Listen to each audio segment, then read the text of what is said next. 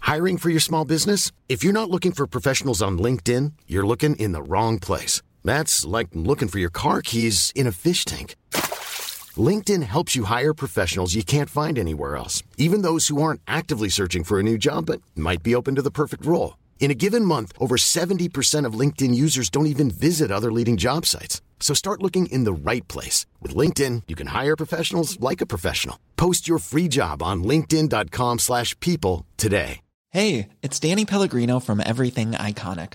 Ready to upgrade your style game without blowing your budget? Check out Quince. They've got all the good stuff, shirts and polos, activewear, and fine leather goods, all at 50 to 80% less than other high-end brands. And the best part? They're all about safe, ethical, and responsible manufacturing. Get that luxury vibe without the luxury price tag. Hit up quince.com slash upgrade for free shipping and 365-day returns on your next order. That's quince.com slash upgrade. Hey y'all, this is Joe Tower, and here's a little treatise on some changes we're making at Tales of Mount Folly to better reflect what we think y'all want, and also what the fuck is going on in the world around us. Tales of Mount Folly will now alternate the lineups of its live shows with all male and all female performers. And I don't know, there may even be periods of time where we'll be predominantly or forever female. We choose to be on the right side of this goddamn revolution, guys. In addition, we're adding a bonus feature to our podcast. Each month, we'll release our usual two new storytelling episodes by two new storytellers recorded live at one of our past shows, but also we'll be including a third and an additional episode a one on one conversation between me and a past or current performer who, for whatever reason, needs a little more time at the mic. It'll be a discussion about individual and specific tales of folly, but also the role that both tales and folly play in all of our lives. What we have to deliver is good stories. Stories that offer a certain brand of shameful relatability. Shame around the choices we've made in our lives that aren't the proud, valiant, admirable choices, but rather the self serving and stupid choices of the asshole, the idiot, the buffoon, of the simple minded human who, in that particular moment, was just trying to get through, man.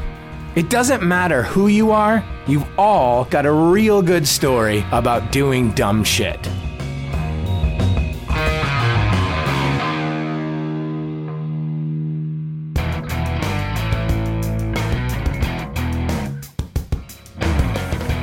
Not to rehash an old lament, but here is another Tales of Male Folly one on one that was a result of that technical gap from the show last year, our first ever all female lineup wherein we lost the sound file that contained the recording. And in order to rectify it, my producer Brian and I asked all the ladies from the lineup if they'd sit down with me, Joe Tower, and talk about their story, but also other stories from their life, from their work, from LA, from love, etc., etc. And we're really, really sorry and we feel so, so bad. So, this episode is very, very special because not only was it the first one on one that we recorded, but it's also with the LA storytelling fairy godmother, as she puts it, Jessie Rosen. In addition to being a very dear friend of mine, Jessie is a super talented writer and storyteller, hostess of the famed and at one time exclusively female Sunday Night Sex Talks, and blog keeper of the now put to rest 20 Nothings, a blog she kept for 10 years that was featured in Forbes and Time magazine as one of the top 25 blogs. So, from Eagle Rock Brewery, where we did, in fact, have LA's best BLT. Here's our Tales of Male Folly one on one with Jesse Rosen. Do you want a beer? You want I a beer? mean, yeah, I'm gonna. I'll have your. uh Let's see. I'm just gonna have your pilsner. Alright, cool. Yeah. Uh, Raft beer? Yeah. You don't have any gluten-free beers for the cool kids, right? No, we have ciders and stuff that are, I think I'm they're just all gonna pretty have dry ciders. It's okay. I think I'm just gonna have a glass of rosé. Sparkling or regular? Oh, regular, regular. Yeah, I'm okay. I mean, I was gonna say should we share, Yeah, let's share something. like, um, trying to stay away from any gluten, which is so annoying. Oh yeah. But you know what I might just do is have a little gem salad. Do it. Boring. What are you gonna have? Will you have something? I mean, I actually might. I even might the actually breakfast get stuff. The BLT. I know. I would get it if I were you. It's It's like- really special. What have I got to lose? No, you only. This is a win. You can't lose with the BLT, even a bad one. It's No, like, this is a really Is good it one. re- okay. The bread is unreal. Hey. Thanks. Thank for doing you. No, this. thank you. I'm thrilled to do it. And I'm sorry. I was like, do I remember for this story? losing the recording. I feel terrible, but Yeah, I feel like it's a. This is a different. It's actually very interesting. It's a different format. well, it's a good evolution, I think, Yeah. for the podcast, and it gives me the opportunity to like talk about storytelling with you. Well, not only Are that, Mm, you uh, the godmother of storytelling in LA? Can we? fairy godmother. I think you. I, no, I'm not. Margot I think Lightman is. you- Oh, well, I did not know. I certainly, in fact, one of the reasons I show, your show though. It's different. Five Sex years Talks now? is different. Six years. Six years, yeah. And I've Banana. been. It's it's interesting you should uh, br- bring it up because I need to make some changes to keep it fresh and keep myself going. You get it. I- Same way. And I'm, I feel like we're doing it right now, and me doing like So I've been all thinking ladies. about that. I'm doing all ladies every other Every other show. month helps. Just change helps. Have I'm to. doing a thing. This was your wife's idea. I'm doing a thing where I partner with. Stay tuned for the invite. Another person to help me produce the show. So Smart. it's my friends and your friends every other Also- month. So it's not a lot of pressure. Also, I think your Instagram takeover. I Yeah. think your lineups taking over the Instagram Yeah. is great. Promo- great promotion. Yeah, because I can't. I, you know what? Not only do I not Instagram, social media does not come naturally to me. Not at all. And then the other nor, thing is, like- nor should it for our generation. I Yeah. feel like. But let me ask you this: you do every month. Yeah, it's a lot. That's a lot. There was a period of time before No Boys Allowed went away where I was doing every month. No, excuse me. I was doing.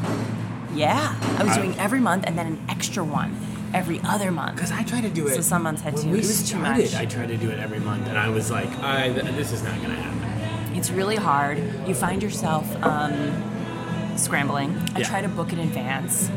I Yeah. have my kind of go-to people. Well, now you have the your dedicated spot at UCB. Yeah, which helps because I have people submitting to me. So I have don't have to completed fucking worry about- stories, Yeah. which is huge.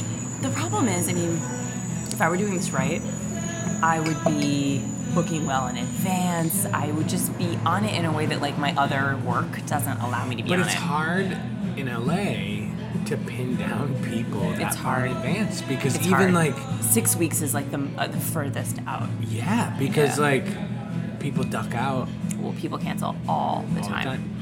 So you All gotta the have your time. backup. You gotta be kind of prepared for it, and your people you can call on, and like you know your, your stories you know. And every show is not an A plus. Like that's the other thing. That's the thing about a monthly show. Like some of them are just You're clunkers. just gonna have to like it just happens. suck it up. One of the things that I need to do a better job of is going to fucking storytelling shows. 100%. I mean, too. So I don't go it's to a huge, any. It's a huge thing for me. And and if I did, every lineup would have someone that is different than me, and that could be different age, that could be different race, it could be different gender. Like it just. You get, you More should is get more. Andrew T on your show too. I don't know, Andrew.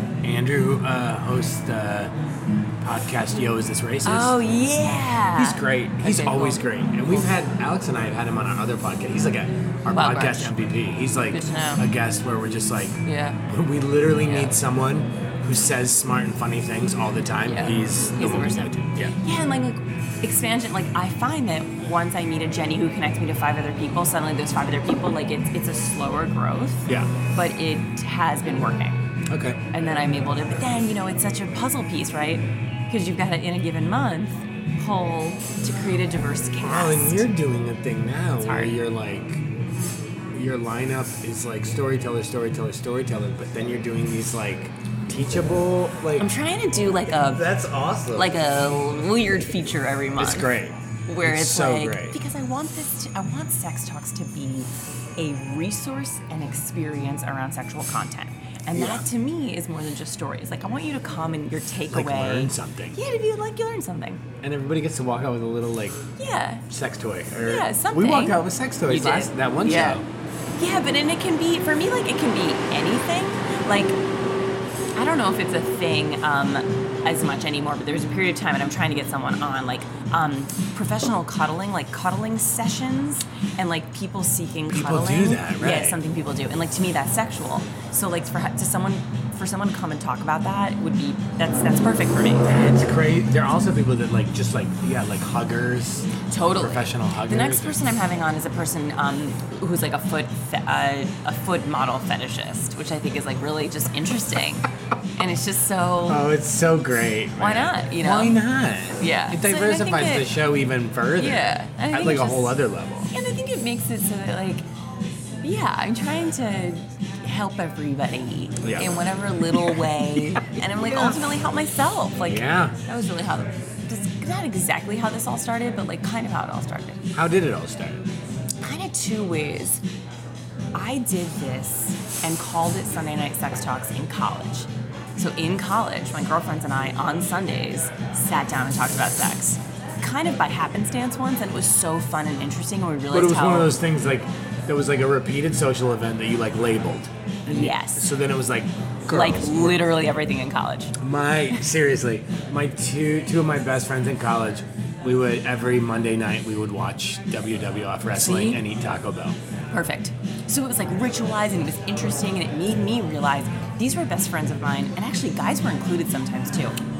We had sat next to each other and watched every single episode of Sex and the City three times. and yet, I didn't know that Carly's boyfriend wanted to talk dirty and she didn't know what that meant. Like we st- there was still barriers to what we would say to each other In your tight in my type in my type friend group. well, I mean that's our Vulnerability. culture and vulnerability. Totally. 100%. So Totally. like, how do you make the jump from being like this is something that my girlfriends and I do every week to like I could I could make a show out of this. So I was like, oh, we're gonna write a book. My friend Katie and I were like, we're gonna write a book and it's gonna have a pink cover. That was Katie's thing. And we were like, okay. So I we dig start it. we start writing this book about like what we uncovered and I don't know, it's just we always knew we had something, but like but then we got jobs and like had to make money. It just like went away.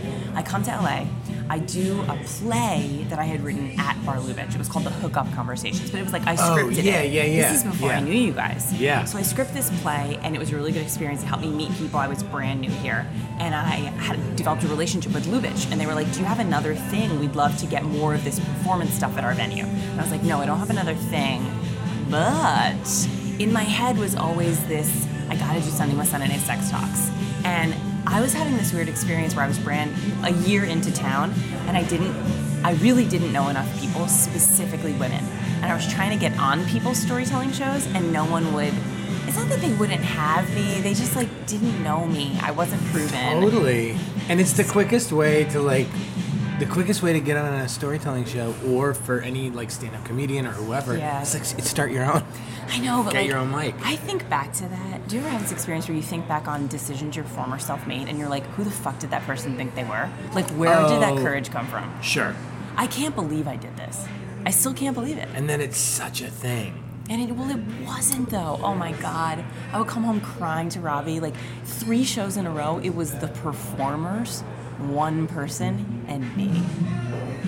No. Yeah, and I was Oh, like, yeah, sure. I was like, uh, no, I can't do this anymore. It's too embarrassing. Because I was booking great people because Robbie knew some people, Molly knew some people, people knew people, and they were doing willing to do the show.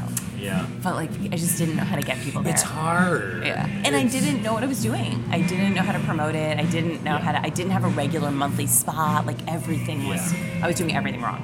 Good for you for fucking staying the course. Because, you know, what it was, like what would happen in that room was fucking awesome. And I knew it. And people that were there That's knew the it. thing. Is like when it works, it works. So So I knew and Were Michelle you- Buteau was like were you all ladies? You were all Yeah. ladies from the be- from the get-go. Yeah, Yeah. we were. That was the thing that I just felt like was unique, and I wanted to try it out. And that was it's fifty percent of the population I mean, can't come. yo. so it's fifty percent of your audience option. But but still, like there is something about like that first inception of like all lady performers, all lady audience. That is sacred. It's It was like huge. yeah. People would cry. People would laugh. People. It was nuts. Crazy Yeah. things would happen. Yeah. And it, I, I give Michelle Buteau a lot of. She and actually, Kulop, whose last name I will uh, mispronounce, Kulop Velesak, who is um, very much in the Earwolf community. Uh-huh. And Michelle did my same show, and it was one of those shows where like seven people there, and both of them were like, "Do not give up on this. Yeah. People will come. It'll Yeah. happen. Yeah. Don't give up." Yeah. And these are women who now, I mean, they're killing it, but like they had come, they're probably seven years older than me, and they had just done it longer, yeah. seen it happen. Yeah. They, so I really, oof, I can like feel in my stomach what it was like when no one showed up. oh my god, it was so I, bad. kn- I, And I, I was just like tap dance like nuts. I do that before every show. Yeah, I still do it too. In between when I get to the venue and when Yeah. the show starts, I always just say to myself like, if no one Mm-hmm. comes, this will be the last show. I know, of course. Well, not only that, Little Oh thank you. That's awesome. Thank Light you. creme fraiche. Oh my. It's a really good Lord. BLT. Best Love it. BLT in the world. I I love told it. him. I Thank you love very it. much. Amazing. Thank you, man. I do this thing. How dumb is this? Here's this is like a real therapist uh, moment. UCB would absolutely let me know how many people have RSVP'd or how many people have brought pre tickets, but I don't ask them because I don't want to know. Because I'd rather just wouldn't either. imagine it's 20. And then I Please get there be. and they tell me. but I could find out in advance and I don't. Well, and then It's crazy. I mean, I think like there's so much bravery to uh, hosting a mic, hosting a show, Yeah. hosting because it is, especially in LA, so hard to get anybody anywhere I know. ever. And one of my big problems now is 10:30 is too late. It's way too late. Is So that I'm where pushing- you guys are at right yeah. now? I've asked for an earlier time. I'm on the list for it, but the benefit of UCB, it's known. You get people who are going there because of the name on a Saturday night. You get their promotion. You get the credibility. Yeah. The tough thing is there's a lot of competition for spots. Yeah. I feel like you need to say This BLT looks insane. we're here at the Eagle Rock Public House where Joe has ordered the a BLT. Describe the ye- thickness of the bread, First Joe. of all, at least one and a first half of all, inches. You called it the best BLT. I did. You're right. And then the He waiter did even too, said I it's the know. best BLT in town. Now, And he's like, eh, you know, he when- works also, here, but he's cool. It's a BLT, and like when I picked up this half of sandwich, Yeah. it like has some weight to it. Yeah. So, a lovely I mean, tomato. I mean, I guess we don't need to describe what's Is- in a BLT. is this bread- A B, an L, a is T. this? there's plenty of L. Yeah. There's like just enough T. Yeah, but and there's the like a lot of B. B. And that's a thick cut B. Also, like- what is the bread? What is the bread? Is it It's sourdough? a country bread. Oh, I think it is a sourdough. Let's ha- let's have a bite. It looks insane. All right, I'm gonna do this. I'm gonna. going in. I'm going for the meteor end. Okay, good. Great choice. Watch the roof of your mouth. I find that to be a particularly challenging. I know, because you could like, It scratches. holy shit. It's really good, right? And the mayonnaise is more than just mayonnaise. I think it's an aioli. It's definitely an aioli. Mm. aioli. Which means what? I love. It's like mayonnaise plus Olive herbs. oil? Oh, olive herbs. oil. Okay, yeah. right. Okay, good. Now I know. Um, well, I'm really glad you ordered it. Holy shit! Oh, you're living vicariously through me. Although I've had it several that times. creme fraiche looks unreal. It's a great salad. Be, uh, little worth it. gem. I love a little gem I salad. love a little jam too. anyway, we kept going. And here we Um, You are. kept going, and here you are. yeah. I dig it. I You dig are- that. Do you feel also this happens every month? The rest of my life, my career, takes so much time for a single thing to come to fruition. Uh-huh. But the fact that this happens every month, and if it's bad, it's bad. And if it's good, it's good. And then it happens again and it's over is like, I really need that. There's some like. Very gratifying. I mean, at this point, like, there's something that you always know is coming, Yes. Yes. and it's something to occupy your energy. It really is. And, it's And- something to take me outside of my world, which I need to do more of, as we said, but like, yeah, it really is. and you look at like your website or whatever and see how many shows you've done. I Yeah. mean, how many shows have you done? I don't know. I mean, I guess what's 12 times? Six. is Sixth Buffalo year? Six? I mean, and then the New York shows, I guess, too. oh, that's true. You've gone on the road too. Gone on the road. I mean, The New York shows are always so stressful because that's my home. That's like my family comes. Oh, God. Oh, God. oh yeah, that was it's hard. My fam- my parents came to one show. Mm-hmm. The, our, after our first year, I, or not first year, but like I feel like after we did twelve shows, I did like one big show. Yeah. when they came to that show i don't know i didn't i don't know that i i don't ever i don't like i try to like glaze over Yeah, it's my hard. shit Because you're and like, make everybody else do the heavy lifting Yes, I certainly do when I'm hosting there, but like, who knows what other people are gonna say, right? Like, and I do feel to a certain degree this is like a, a different topic, but I have e- evolved in this a. is the best blt i've ever had I'm thrilled. Yeah. See you here tomorrow. i mean i might have to Yeah, it's really good. this is delicious It's really good. Good. Um, I've evolved. I have evolved in confidence in the way I carry myself since Yeah. leaving New York, and I Yeah. think I'm I am at my core the same person, but I think I'm willing to go to places and say things and talk about things that I perhaps wasn't when I was there. So that's Yeah. it makes it a little funky yeah to be like, um, this is who I am now. like take it or leave it This is what I talk about yeah this is what I believe in. This is what I think we should all be talking about. So Yeah. that's a, and I don't I don't get a bit of pushback. I think a little bit of it is more just the discomfort of like me walking into that and being like, well, all right. Do your do your your family comes? Oh yeah. Yeah, Oh yeah. I love it. They do, and you know they It's the test. It is like that's such a test, especially like I feel like the same with our show. Like yes.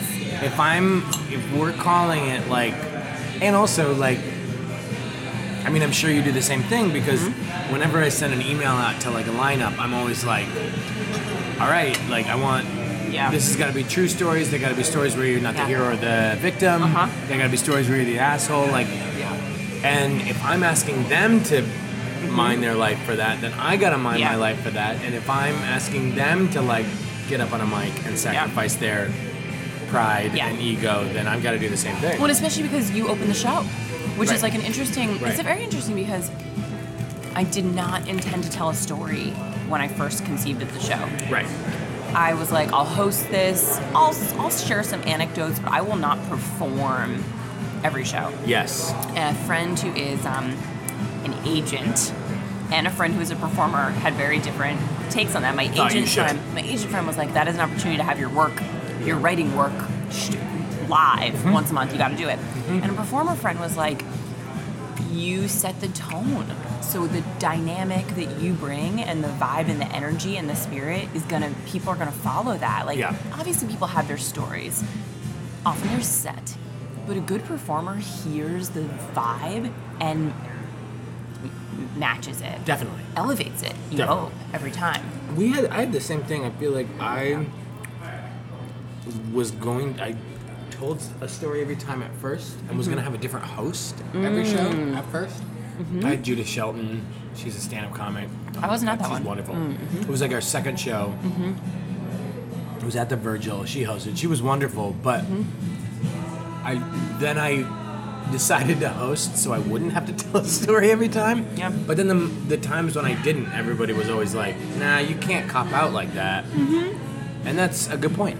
i also think it's a compliment like i'm at your show for your curation of a show for Mm-hmm. the people you know yeah yeah yeah but like also for you you know like you like the question about you know being like the godmother of something like when you're like the godfather of something you like make everyone co- feel comfortable You- Yeah. it, it i actually think it's a big piece of it and i've tried to i've like actively worked on my hosting like Yeah. actively worked on like Yeah. h- how do i say things really naturally how do i like come out and really be myself Yeah. because it especially when i moved to ucb i was nervous Totally. And also, I know when I'm not. Now I can tell. It's been long enough where Yeah. I know when I'm doing it and I know when I'm not. Totally. Like I know when I'm on autopilot. Totally. Or I know Running when I'm it. not connecting. Uh-huh. Or I know when I've when I've gone too far or whatever. Mm-hmm. So when you go to New York, uh, any people from s- high school ever? i don't think You guys doing okay? So awesome, man. Thank you. I don't know if I've ever had someone in the audience that like is from my romantic or sexual past. I don't know. I certainly haven't told a story. Do you name names? Mm-hmm. I'm trying to think. Like the story you did for our show. Oh yeah, You name names. definitely. Especially the names of the people who threw the eggs. Oh my god. Yeah, I definitely name names. That infamous that's such Halloween an night. innocent. I feel like that's different than being like this guy who like I slept with and then he ghosted me. I don't know though. Like he did it. yeah, I mean like I think it would be different if it was a story, a, a darker story, right? A story about, and um, I feel very fortunate to not have this story, but like a story about assault, a yes. story that implicates something that someone did to someone else. Like I would not choose to name names. Yeah. Most of my stories are, I'm the name to be named. like I'm the one that needs really? should be protected Oh, yeah, for totally. a choice I made, or like um, everything's pretty innocent, like from Yeah. a time when like I think we all knew we didn't know what we were doing. Like that like this infamous Halloween night. Yeah. So okay. It's funny that it's really funny. Wait, what do you guys because call it though? mischief night? Mischief night. And I did not.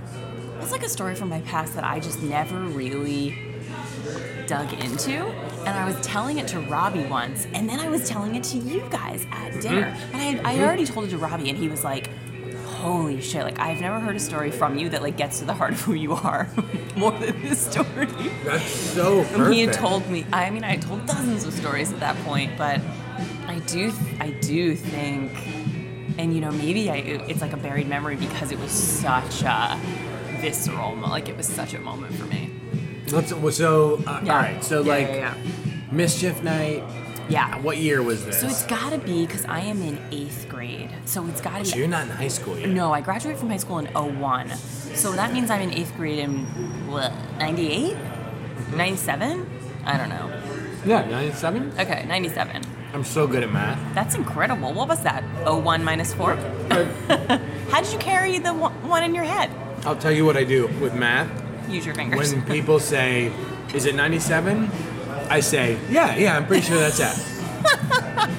That's what I I need had to do. no idea. Me neither.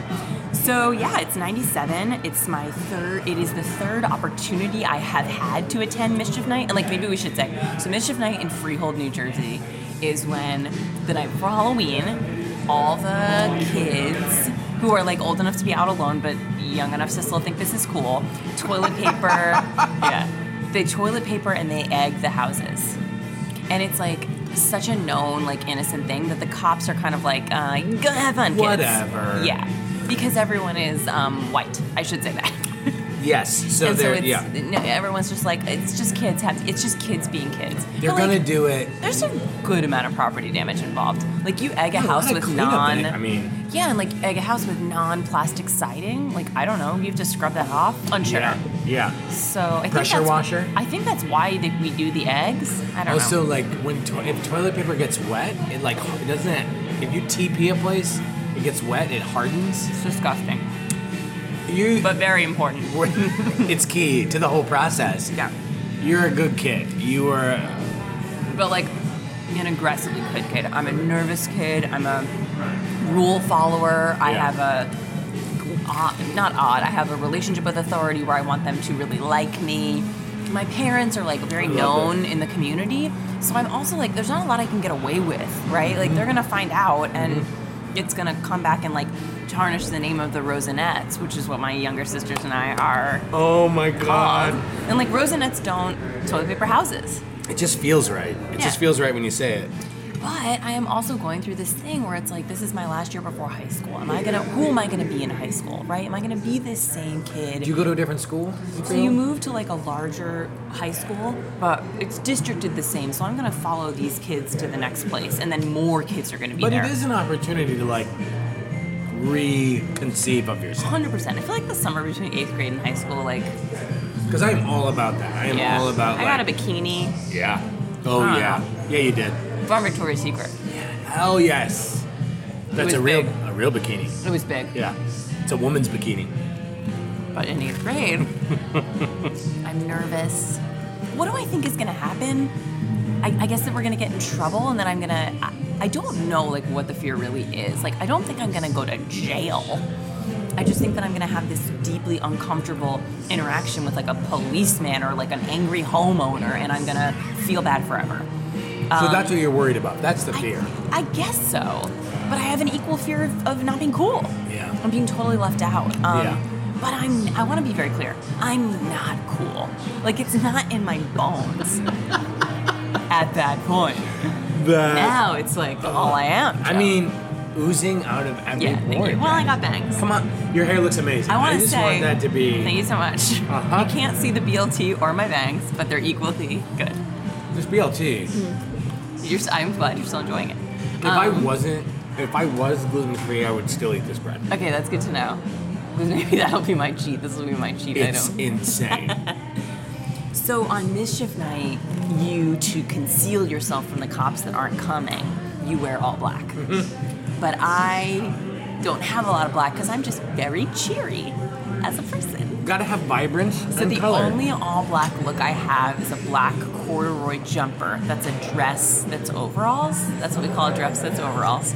And a black turtleneck Mm-hmm. and black tights and black jazz shoes. so You know what a jazz shoe is, Joe? yes, I do. It's a Jeff. soft shoe.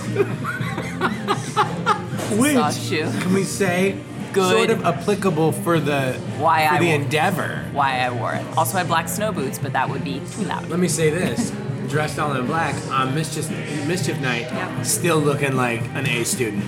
to me, 100%. in my mind. Ah. A librarian. So I show up, whatever. I'm not feeling great about this.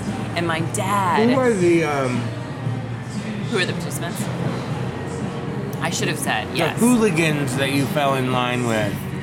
Among the also good kids of the school, just like a tick cooler, two ticks cooler, five ticks cooler. I don't know, a lot of ticks cooler, but cooler. but like good kids, which is why like mischief night is for everyone. It's not just for the bad kids. And Yeah. in fact, to prove this point, we're leaving from Amy Cassaday's house, and her parents are like making nachos for us before we leave. So we're not sneaking around. So even the parents are like, Yeah. go out It's and like. innocent, innocent fun. It's like parents who are like, drink in our house so you can learn how to drink. They're like, mischief night on our property so you can learn how to mischief night. I don't know. So it's Amy Cassidy, it's Joe Clausen, it's um, Jeff Miller, it's Bill Neskis. There were a lot of Bills. It's Bill Cosentino. oh, that's right. I do recall a that lot there of were Bills. two bills. Yeah. It's it's it's all my friends. Katie Allen. I feel like There are a couple more, but I feel like we were rolling like seven deep. I love it that it. Well, so were you all first timers to the whole mischief night? Of course not. Of course not.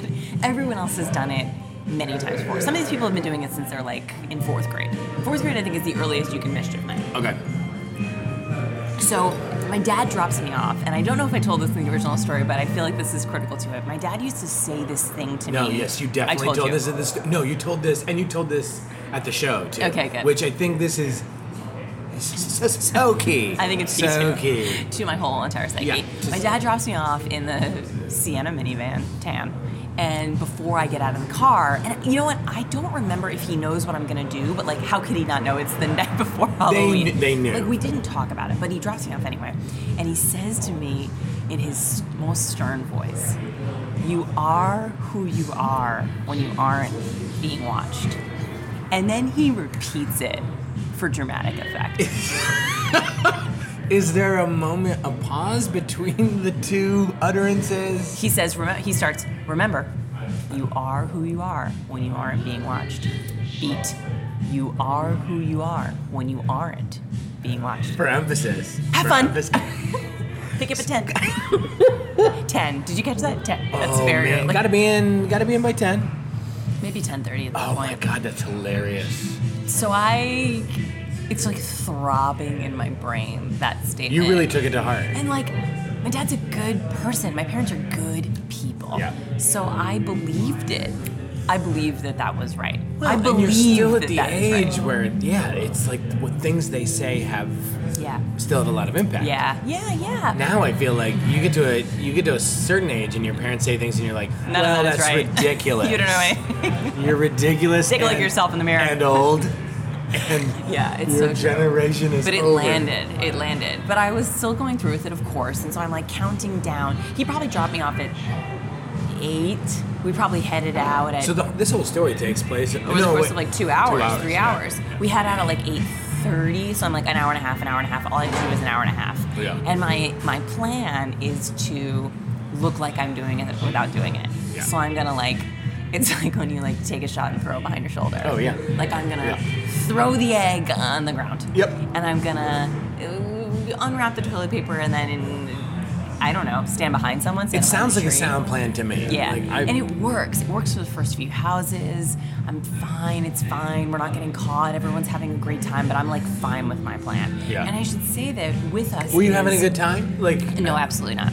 really? No, I'm not having a good time at that point because I'm so nervous and I'm so feeling like I'm Are, at doing each it wrong. house, are you? Oh, you, I like that. Yeah. So like, you Yeah. feel that you're doing mischief night wrong. Oh, I'm, so, I'm absolutely doing this. Are you worried about getting caught, or is that not really Yeah. enter into it? I'm worried about getting caught. It's the social thing. It's like the social. Yeah. Yeah. But with with us is this guy Mark Patel, and Mark was a better kid than most in terms of just like rule following. Like all of these are good kids. I don't want to paint them in a bad light. Right, of course. But like Mark was like a little bit more sh- a straighter edge than the rest of them. Okay. And I had this. I there was rumor that Mark had a crush on me. So I was kind of using Mark as this. He was kind of hanging back with me. He was kind of letting me stand behind him and throw the not throw the toilet paper. He was kind of like being an accomplice to my lack of involvement. That's very noble of, of Mark, it was. right? But then we got to Mrs. Wessel's house. Right. We didn't know we were gonna hit it. I didn't know we were gonna hit it, but then I was like, of course we're gonna hit Mrs. Wessel's house, and she's the home ec teacher. Right. And people are kind of like, uh, even at that time, they're like, hashtag me too, fuck home ec. they weren't, but they were, she, you had to sew, and people were very angry about that, and iron, and Have they phased home ec out? I feel like home not at ec that is- point. I mean, now they probably Yeah, have, but yeah. you know, I liked Mrs. Wessel, shocking no one. I liked ironing. I thought she was just trying to help us be adults, God damn it. I feel like that. But at Mrs. Wessel's house, the kids went. I call, I call them the kids. My friends. Those kids. Those crazy kids. Those people of my same age. They went crazy. They were having so. There was a joy and a fun and a release, and Mark did it too. Mark because Mattel. of who she was, because Yeah. of who she was as a teacher. Yeah. And it was just like, this is what Mischief Night is for. To get it out. Get it out. It's us against them. And you were still not. I wasn't, but Mark was. Mark went for it at this house. Ooh, it sort so of now I broke have the- no ally. Yeah.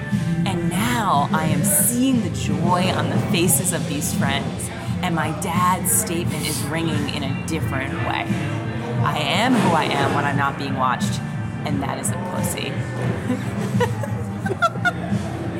that is someone that can't have fun. just want that to be crocheted on a throw pillow for you. Oh my on one side it says I am who I am, and then the back it says a pussy. dot dot. I want this to be a, a reveal, a reveal pillow. Oh my So I see it and I feel it in a totally different way, and I'm just like, oh God, I've got, I got this all wrong. It's fine to do this. In fact, it's good. It's good for me. I need to do it. Yeah. Which brings us to the final house, and it's like, I don't know, ten minutes from the time that I'm supposed to be picked up. So this is it, and this is it. So you learned the lesson, or you learned your lesson yes, at Mrs. Wessel's That's house, right. but still did not participate. not yet. Saved it for the next time. Not yet. I watched it go down and I had my moment. Yeah, my moment for sure. So we go to the final house, and we know it's the final house. Um, I know it's the final house for me because of timing, but it becomes the final house for everyone because it starts to rain. And so we were like, um, I don't As if on cue. Perfect. Mm, it was really beautiful. I don't know if someone says like last house or whatever, but we're like running out of the six dozen eggs that we brought at this point. And so at the last house, I decide I'm gonna do it.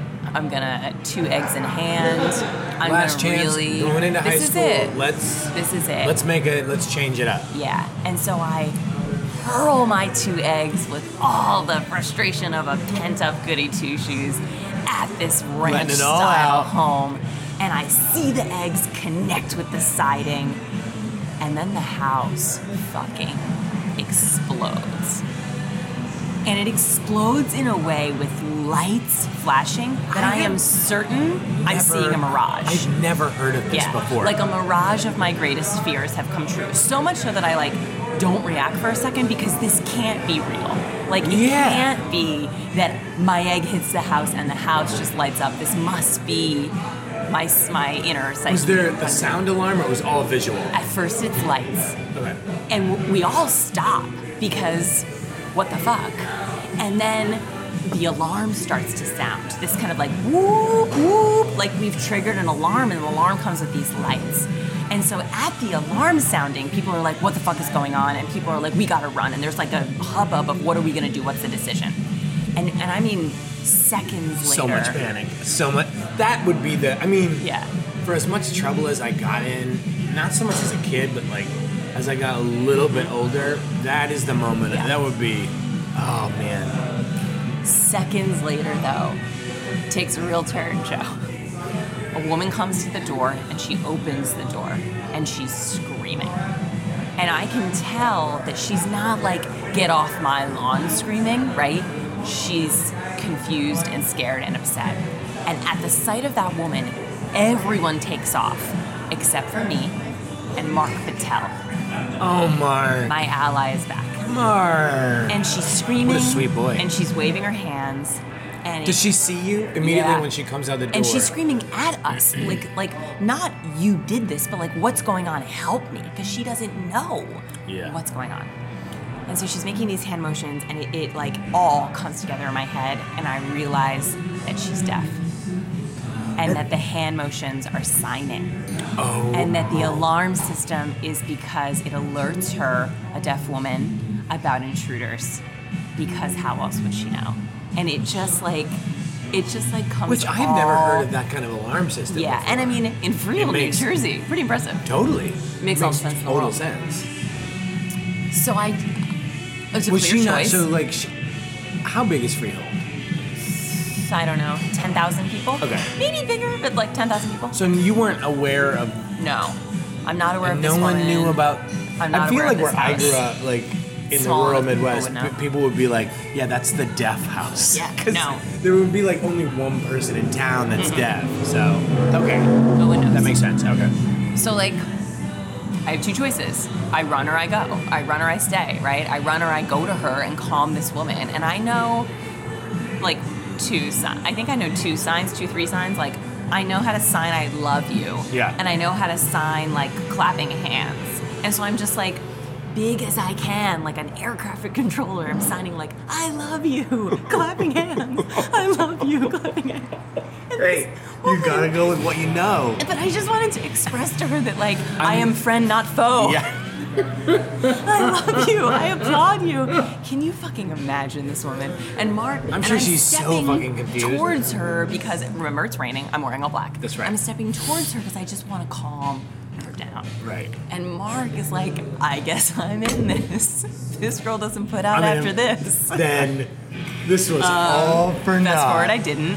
But so I go, I go all the way up to her, and now I'm like with her. Yeah. And I'm trying to say like, I'm sorry. I don't have signs for this, of course, but Yeah. like, uh, mischief night. uh, I don't fucking know. I'm just like standing with her at this point, and so Yeah. is Mark.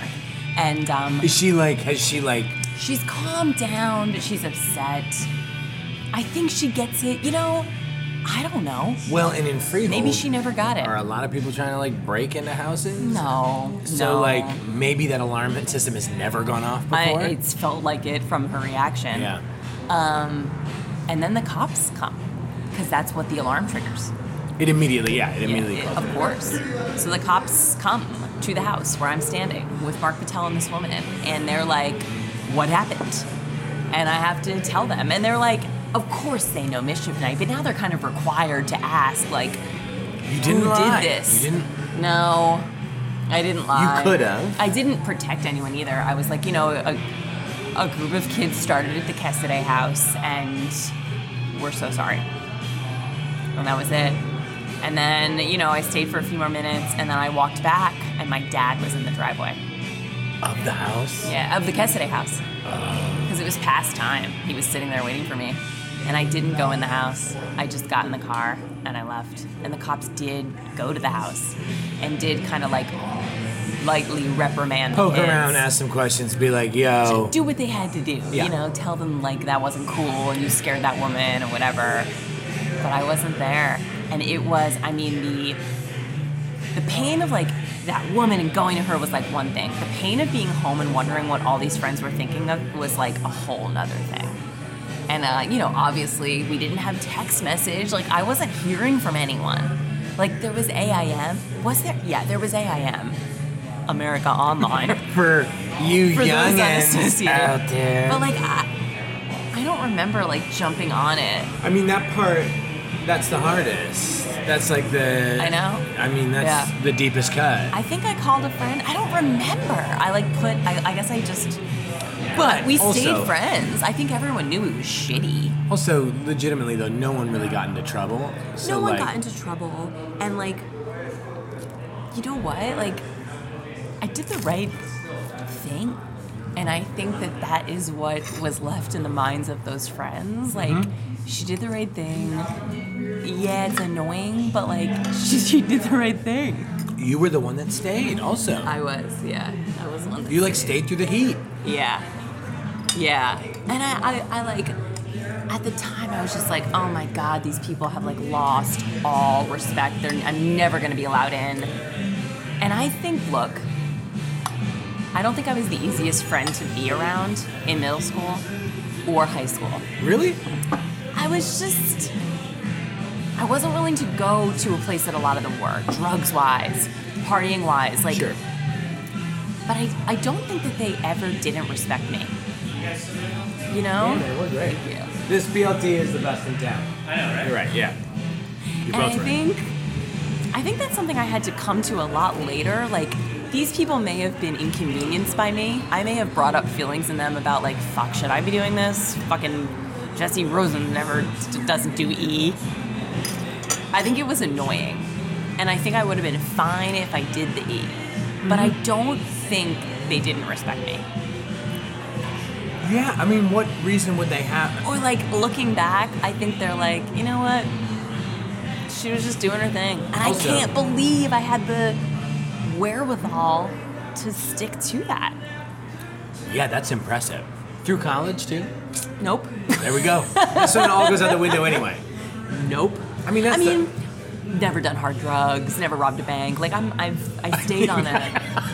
I like how those are my two examples. I like those two examples because although they're in a, s- a category, Yeah. they're so far apart. yeah. Do you, is, does it make you think like those are things that were presented to me as options?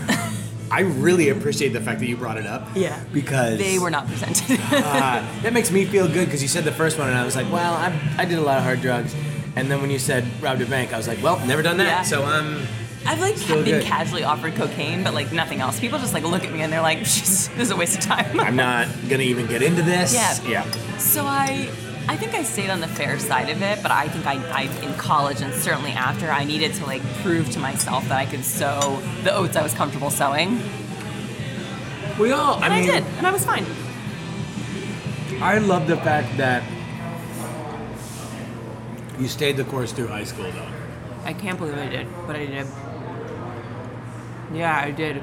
Also, be- a- above a certain level, if anybody, I mean, yeah, a lot- I think a lot of people, people from, I mean, I think certain people from experienced high school in one way, Mm-hmm. but there has to be an age where like grudges don't really get held anymore, especially like Yeah. in friend, gr- especially in friend groups. I mean, I understand like people are bullied, people are outcast, like it's very hard to come back Mm-hmm. Yeah. from that sometimes, but. Yeah, Yeah. And what was there to to hold a? There's nothing to hold a grudge against you. No, and you know what? The other thing I didn't do was shove it in their faces. Like, Right. you're bad and I'm good. Or you're Like, whatever. I did the right thing. How dare you? Like, no, I was also not about that. I was did you just and Mark like, Patella get together at all? you know, we didn't. He had a party at his house and invited me, and everyone was on E but me, and he did put his tongue to my ear a lot, like everyone was on E. And I allowed it in honor of the deaf woman. I'm giving you a pass on this Yeah. because you stuck with me during the deaf woman incident. Yeah. What did? wh- What was the? lot of rum and did coke. you ever find- Did you ever find out anything about the deaf woman? No. Like I thought about her a lot though. that is cr- the, as like a burgeoning writer and storyteller because I was Yeah. into that stuff even then. I was like, I gotta go back. It is a key story. It's such a principal story to your life. I feel like. Yeah, and it was so um, God, it was like very cinematic. It was very That moment it, with your dad in the car, it it's like a played movie. out. It really played out, um, and I, I always find it that moment where I was like, "Oh, my dad is right," but in a different way than I imagined. I thought it was it was also kind of a very. You start to kind of. I think that was the first time that I started to question. And that you My like parents. interpreted advice Yeah. rather than like take it row, right? Yeah. Which is like the difference between being a kid and being an adult, Yeah. where we start being like, okay, I hear what you're saying. Yeah. This is how I feel. This is what it means to me. But then in the end, I took the advice. Because I mean, look, I was being watched when I threw the eggs, but I was being watched more when I went up to that woman. yeah. So it, you know, You just wanted her to be okay. I you just couldn't. Yeah, it was very. I mean, there's you gotta look back at that and have like you gotta be they gotta have like such an amount of pride for that to be like, I'm a I'm a good person that wants other people to be okay. Yeah. You know. Yeah, it felt easier. It was easier to go to her than not Yeah. for me, and, and Yeah. it wasn't easy. Neither thing was easy, right? Both things Well, were I, shitty. I have an insane, horrible conscience. Yeah. It just like does not allow me to let horrible things that I Yeah. Mm-hmm. do go. So like, I would de- if I had if I were in your shoes and I had fled, I would definitely be sitting on that for years and years and years. And, Totally. And have been like, I just should have gone to her and stayed. Totally. Or, And I didn't have a lot of that on my conscience because of that fucking line from my dad. So I just, it was, yeah, it felt really clear.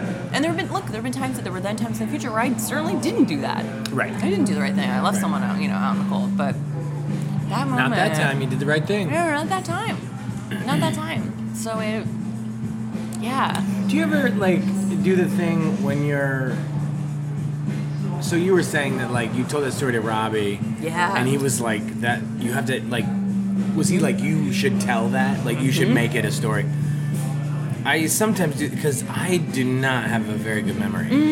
Funny. In fact, I have like straight up shitty memory. Mm-hmm. And I feel like I'll have those moments where um, an incident from my my past will suddenly come to me. Mm-hmm. Yeah. And I'll be like, holy shit, why haven't I thought of that? Right. In all the times that I've ever sat down to think of like a story relevant to a theme or a story relevant to a show, like, how did I not think of Yeah. that? Do you ever have that? It happens all the time. I'm Yeah. telling a story tomorrow night that was like a story. You know, some things don't feel like stories because they're tiny things that happen to us, but then a context around them becomes makes it a story. Yes, of course. So I'm telling a story tomorrow night at my show where I had I had like found these cosmopolitan magazines and I would read them at night before I went to bed and I didn't know what sex was at that point. I'm like 10 years old, but re- even reading about body parts, like my body started to feel a little warm inside, Yeah, yeah, a little yeah, tingly. yeah. And one day the magazines were gone. And like, that's an anecdote. I used to read these magazines and then the magazines were gone. But when I really think about what preceded that and then happened after that, there's a story there. There's totally a about story. why I was doing that and what the magazines meant and where I found them and then what how I felt about sexy stuff after the magazines were gone and who maybe stole them and did someone know about me reading that, them. that would be what I would be So- like. Yeah. Did they? sometimes but it's i find and you know this is a weird thing to say but therapy going to therapy helps me has helped me remember the things that have stuck and then see them as bigger pieces of a puzzle Interesting. so when like my therapist will ask me something about like, can you remember a time in your childhood when you felt this same way? And I'll remember a moment from my childhood that's like just a moment, and then suddenly it kind of expands a little bit more. That's fascinating. Yeah. So that's been like a. I have a very good memory for emotional moments, not necessarily for the details, Uh-huh. but the moments are can be very, very visceral to me. And I wish they weren't. Sometimes I wish they weren't. I feel like I, you know, and I talked to Molly about this a lot, and because she was a person that like, I feel like she felt she was a new, she knew, uh, she knew she was a storyteller for so long Mm. that she would like actively make choices in pursuit of material to have later. To Mm. I be didn't shown. do that, did you? I no, No. no, no. Um, wouldn't have had, I wouldn't have had that kind of foresight anyway. No. Yeah. Um, and I definitely like I can sit and like scour my life and and come up with nothing. And then you know I'll be doing something disconnected, like I don't know, in the bathroom or like on a hike, and like o- out of nowhere, something will spring to my mind, and then I then in that moment I remember it in pretty vivid detail, but. Uh, if I'm if I'm working at it, I'm, my memory is just like not Yeah. flex. But I feel like that makes sense. I mean, I don't know where memory is in the brain. I don't know either. I don't know anything about the brain. I don't But I either. feel like it's like in a place that It's like it could be needs- magic up there, and I wouldn't. I think. I mean. I mean, I think it is. uh, magic. basically magic. Yeah. So whatever you have to do to like unlock the magic, I feel like it's not think about it. Right. I think it's like whatever they say about. So apparently, driving is some kind of like rote activity where when you do it, your brain is on a certain kind of autopilot. Yeah. And so it allows you to like relax into a different place. I don't know, but I get a lot of ideas. Walks or driving Yeah, and always help. memories. Right. Yeah. Right. Yeah, That's a which is good point. helpful because you know you do run out of stories. I mean, absolutely. Suddenly it's Especially like- like, trying to, you know, if you're trying to like retrofit a story for a theme or something like that, I know. some bullshit like that. I know. It gets cha- that part of it gets challenging, but I repeat stories. Absolutely. I think you have to. But like when something works, Yeah. Good God, I'll u- use it as many times as I possibly can. How often do you really work on a story? Like take a story, write it, rewrite it, perform it, re-perform it. Well, I feel like I don't learn anything until I do it in front of some uh, Me too. audience. I don't really, and I mean, I think that I worked for a company in Chicago, or worked with a company in Chicago for a while that produced storytelling shows, Mm. and they had a, a, a sort of like rote um, rubric Mm-hmm. for what kind of story or for the story they were looking for something very particular Mm-hmm. and although i appreciate that I, it was not something that i was for some reason i was not capable of it at the Yeah. time and i think like i've grown enough to know what i look for from a Yeah, story right. and i think Right. it it will it it takes me a moment but i can usually i can usually find like you were saying i think it's something interesting to think of like you think of an incident that seems Mm-hmm. pretty inconsequential but when you think of the context around it all of a sudden it becomes a story and Mm-hmm. i think like Yeah. Well, and I like the freedom. A lot of what I do is writing for perfection, for thank you man someone else, for Yeah. notes. yeah So when I tell a story at my show and when I'm preparing for that, I want to just be free. Yeah. I want to think of something, jot some notes down, and just go. It is like such bliss i for do me. not rote memorize ever ever Yeah. ever ever However, I had an experience recently where I, I've been telling a similar story for a really long time about this experience I had where my dry cleaner in New York set me up with someone. And it's kind of like a even your Story. Mm-hmm. dry cleaner set you up that's Yeah. So I starched crossed lovers. oh That's the name of the story. god damn jesse So I was invited to tell a story um, at this kind of fancier charity event, and it was at the home of Jason Kadams, who Oh, created yeah. Friday Night Lights, Yeah. Parenthood, and like it's just a big writing idol of mine. And the direction was to read. You could memorize, but most people I had been to the show, most people had read. So I was like, okay, this is an opportunity. I am going to work this story to the bone. Yeah. I'm gonna write it, rewrite it, perform it at my show, perform it to Robbie. I'm gonna like work it, work it, work it, see where the laugh lines are, record myself, listen to it, like this level yeah. of shit, right? yeah yeah yeah That I had not done in years, yeah if ever. And I did it, and it killed. It No killed shit. in a way that I was like, oh, Oh, this guess you is have how you write a story. I guess you really have to work That's on it. funny. So it was interesting. And look, I don't.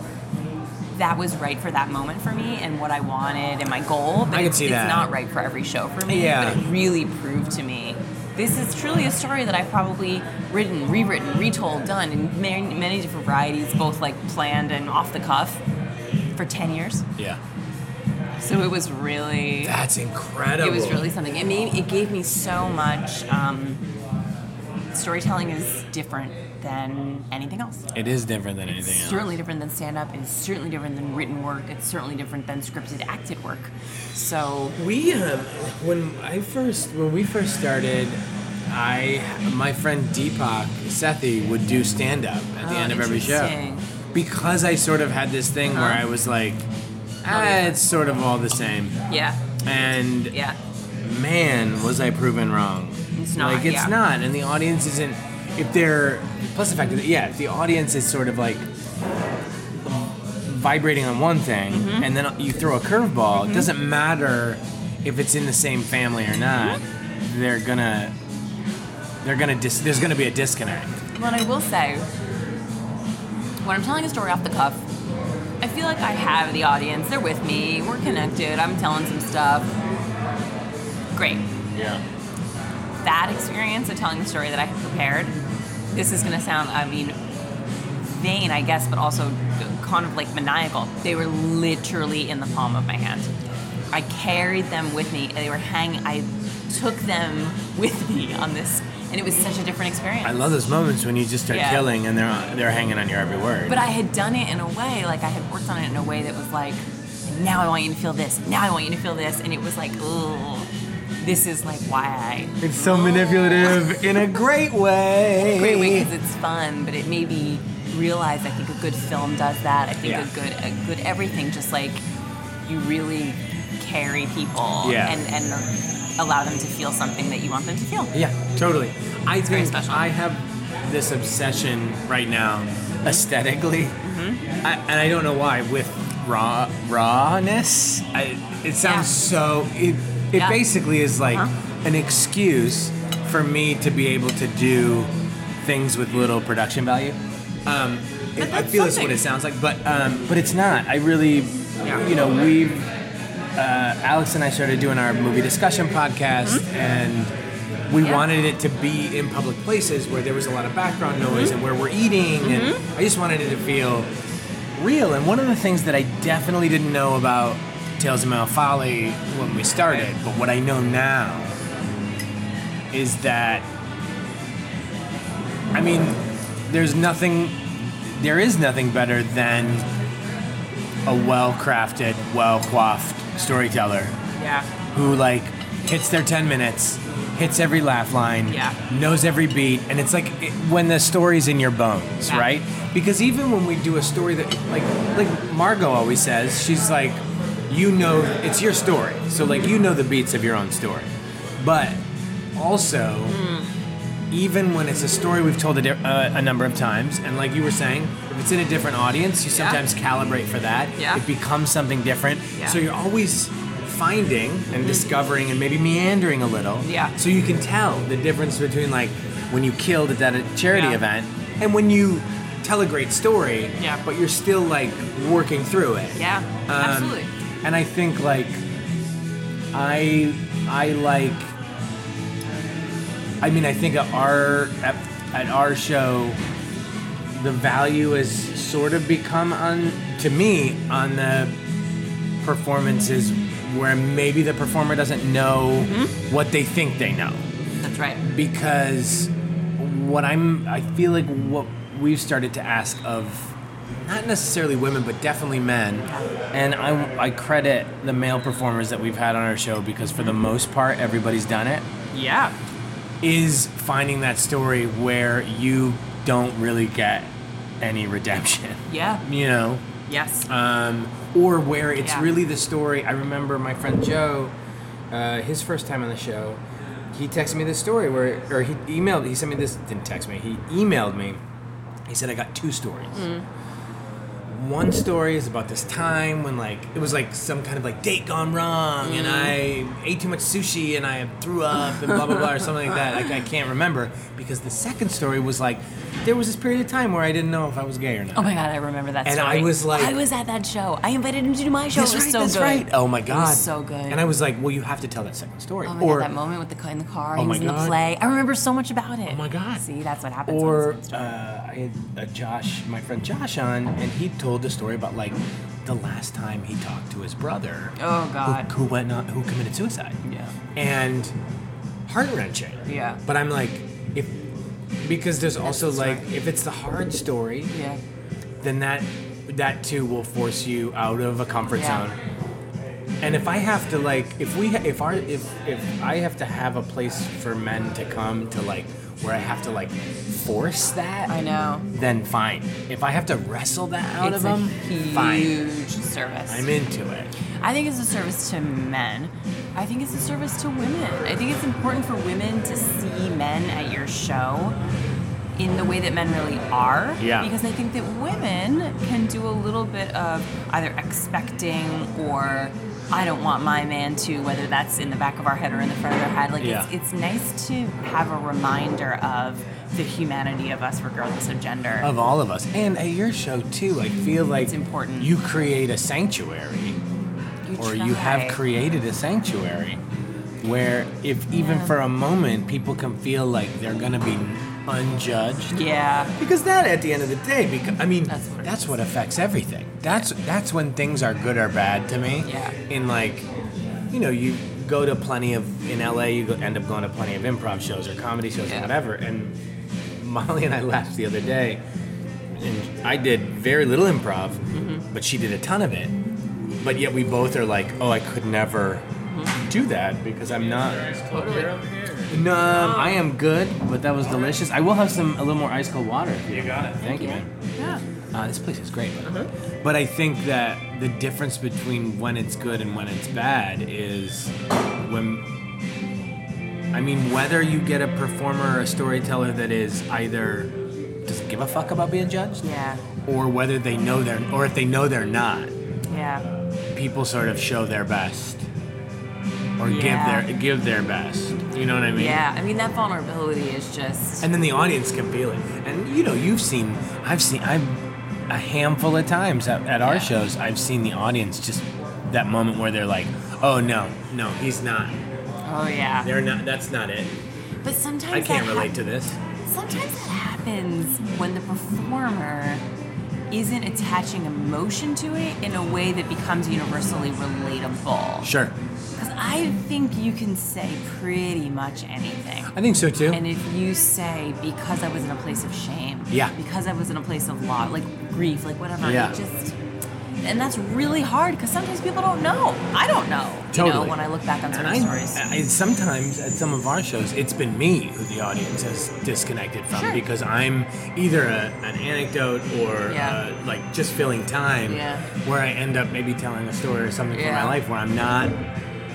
I'm posturing, Yeah. or I'm putting up a front, Yeah. or I'm putting something on, and Yeah. the audience is smart and they can detect it, you know, they can as a detect group, it as, in a, terms as like a of how hive it- mind. Yeah, in terms of how genuine it is and how genuine it feels. Yeah, you Yeah. can really feel that, which is interesting. I Yeah. feel like you've I've come to sometimes some of the best stories at my show have not necessarily been the best story or the most you know finessed storyteller. Yeah.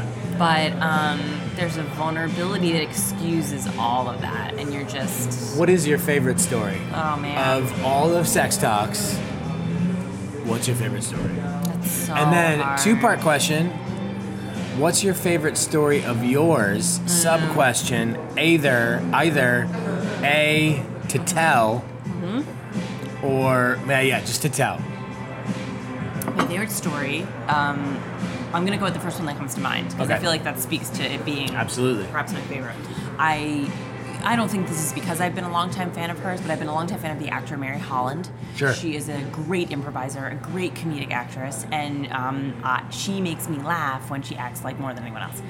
She came on the show, and um, I with more senior performers, I don't like to poke them a lot about what exactly. I asked them for a log line and nothing else. 100%. So I didn't exactly know what she was going to talk about, but I was preparing to just be rolling, laughing, because she's so funny. Yeah.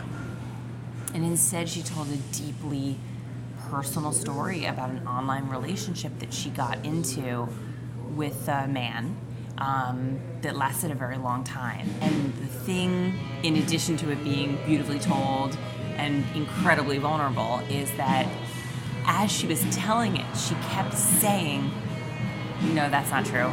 What really happened is, fuck no that's not how i felt how i really felt is she was editing That's as it my as it favorite went shit. along. Oh my god. and i felt it's my favorite because it was so great but it's also my favorite because i felt um this gets like a, a little prideful but like i felt like i the space allowed her to do that and i was like oh my god like this is this is my dream come true Yep.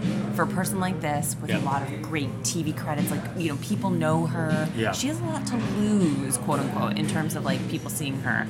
I felt like that was so. I think that shit is so special. smart and like s- and I mean not smart is the wrong was word, special. but like there's something special to that. And I laughed during her performance. Maybe who knows? I don't give a shit. I mean, And she didn't. I she always was think, not like- looking to make me laugh. If the audience laughs, great. If they listen, Better. Better. Every time. Yeah. What about your what about for you? What's Better. your favorite story to tell? My favorite story to tell. Or or what is your what is your go-to? What is the one where you're like, "Oh, I have a show and I don't have a lot of time." Hmm. What's my go-to? I feel like my go-to story is not my best story. Really? But it's about this time when I was dating this guy who I really, like, really wanted him to like me, and I was in this place where I was feeling very insecure. I had previously, I just broken up with a guy who was like gay, definitely, maybe, probably gay, and so I was like with this guy, and I was having some body conscious issues, and so I put on this um, self tanner, not knowing that it would make him throw up on me when he licked my body. remember that story. yeah. So it's just it has a lot of like peaks and valleys and like has this Yeah. big crescendo moment and it's silly and funny but also kind of vulnerable. But it's it's not the best. You know, it's it's just like it's a a pretty great story though. It's a go-to. Oh. Um yeah. I don't know. Some of the hard some of the some of the best stories to tell. You know, I told a story recently at a show that was like, it wasn't even a story. It was just like a little bit of a, like, this is where I am right now, where I was like talking about how like essentially I feel like in my own and this is interesting because I don't so I don't talk a lot about my sexual life now. I'm a married person. Yeah. I do, not because I don't think it's appropriate, maybe because I want to protect my husband, whatever. But I was talking about I like got into this conversation about the fact that like you know, sometimes I feel like I don't exactly know what I want in bed. 100%. And like, why is that? And what does that look like? And like, what's going on there? And how do I figure that out? So it was it was a story about trying to figure that out and what it felt like. That was Yeah. like less a story and more like a conversation, which I feel like is a little bit of like the evolution of, of me as host of this show, where I can be comfortable being like, hey, you guys, here's what's going on with me right now. It's not a story. I mean, it is But it's yeah, but it's not. It but is. it's not. Thanks, man. And it doesn't have like a beginning, a middle, and an end. It has a here's where I am right now, and here's what I'm struggling with. And so that when I told that, it felt very, mm, okay, this is something, this is something new. Oh, I like that. this Dom. is And something where I think I'm going. We also like you give your audience nuggets of things to relate to. Yeah, and I, I can um, put on a show of security and confidence as the host that is true, uh, true for my past, uh, but not necessarily true sometimes for the here and now. And I don't want to be, oh, Jesse, she knows everything about sex. I don't. Yeah. I don't want to be like that kind of. Um, She's a sexpert. I'm not. Yeah. And I don't I don't want people to not come to the show because they're like, well, I'm not a sexpert. I'm not a very sexual person. I'm not comfortable in my sexuality, so that show's not for me. and you want to be like, "N- no, yes, it It's is. exactly this is for you. exactly the It's show exactly for you. you. Yeah. So It, Yeah. it feels like I've got to do that's that's my job I love it. moving forward. I love it. When's your next show? It's tomorrow night. right. Who's your lineup? Who you got? So I'm doing something kind of cool in partnership with a friend of mine who put out a book called Moan: Anonymous Essays about Female Orgasm. Holy shit! So for Awesome. the first time in a long time, it's going to be um, all female performers, Great. and the topic is um, so close. So it's about any kind of orgasmic ex- release experience. It doesn't necessarily have to be an orgasm. I love that. Yeah. So it'll be all women, and we'll talk about the book a little bit, and uh, I think it'll be fun. At Emma UCB Koenig- Sunset. Yeah, Emma Koenig is the writer of the book. Amazing. Well, she's the collector of the essays. Gotcha. UC Sunset, 10:30. love it. I don't know what I'm gonna wear. Come on, you do too. No, Oh, you Tomorrow, don't. I'm getting my nose pierced. the Fuck podcast. you. These podcast listeners are the first people to know about this, so I'm gonna wear something that matches my new nose piercing. Jesse Yeah. Rosen. I know. I, I have to. T- I'll be texting my wife immediately afterwards. Fix it right now. I am. Yeah. On this very street. I'm so excited for you. Me too. Are you so pumped? Yeah. That's Well, I've had it pierced before, and removing it was a big, big regret of mine. That's a whole nother story. But I took it out. I think it. You look good in an. Uh, We'll see. With, are we gonna do stud or hoop? I'm gonna do stud for now Okay. because my goal you have to get pierced with like a little CZ, Yeah. it's gonna- Yeah. but I want a tiny gold ball.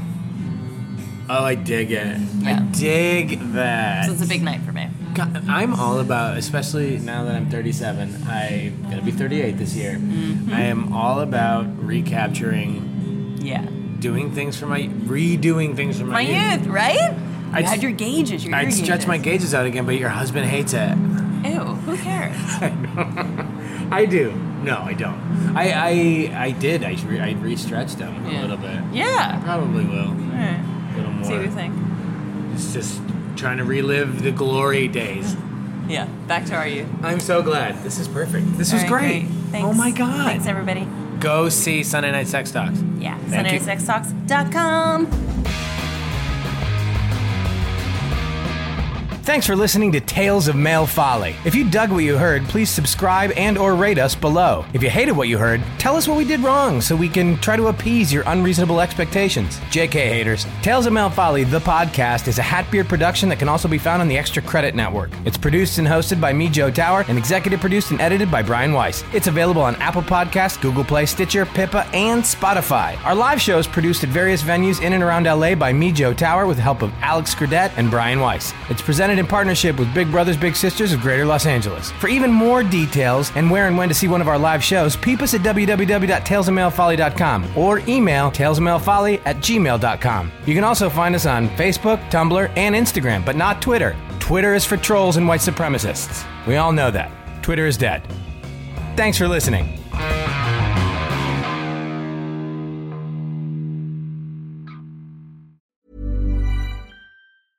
Hey, it's Paige DeSorbo from Giggly Squad. High quality fashion without the price tag. Say hello to Quince. I'm snagging high-end essentials like cozy cashmere sweaters, sleek leather jackets, fine jewelry, and so much more. With Quince being 50 to 80% less than similar brands.